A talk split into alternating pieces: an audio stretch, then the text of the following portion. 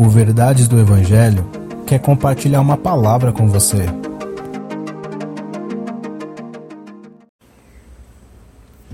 Efésios capítulo 4, versículo 28.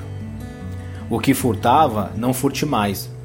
Antes trabalhe, fazendo algo de útil com as mãos, para que tenha o que repartir com quem estiver em necessidade. Essa nova vida de Jesus, ela muda a disposição do nosso coração não é verdade? O apóstolo Paulo dá o exemplo de alguém que roubava. E nós sabemos muito bem que quem rouba não se importa com a perca do outro, com a dor do outro, com as consequências no outro.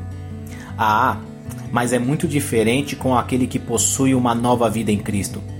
Ele se compadece, se preocupa, a ponto de, nessa nova vida, ele já não mais ter a disposição de causar o dano no outro.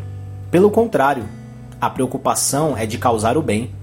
Ele agora não busca a sua glória, mas a glória de Deus.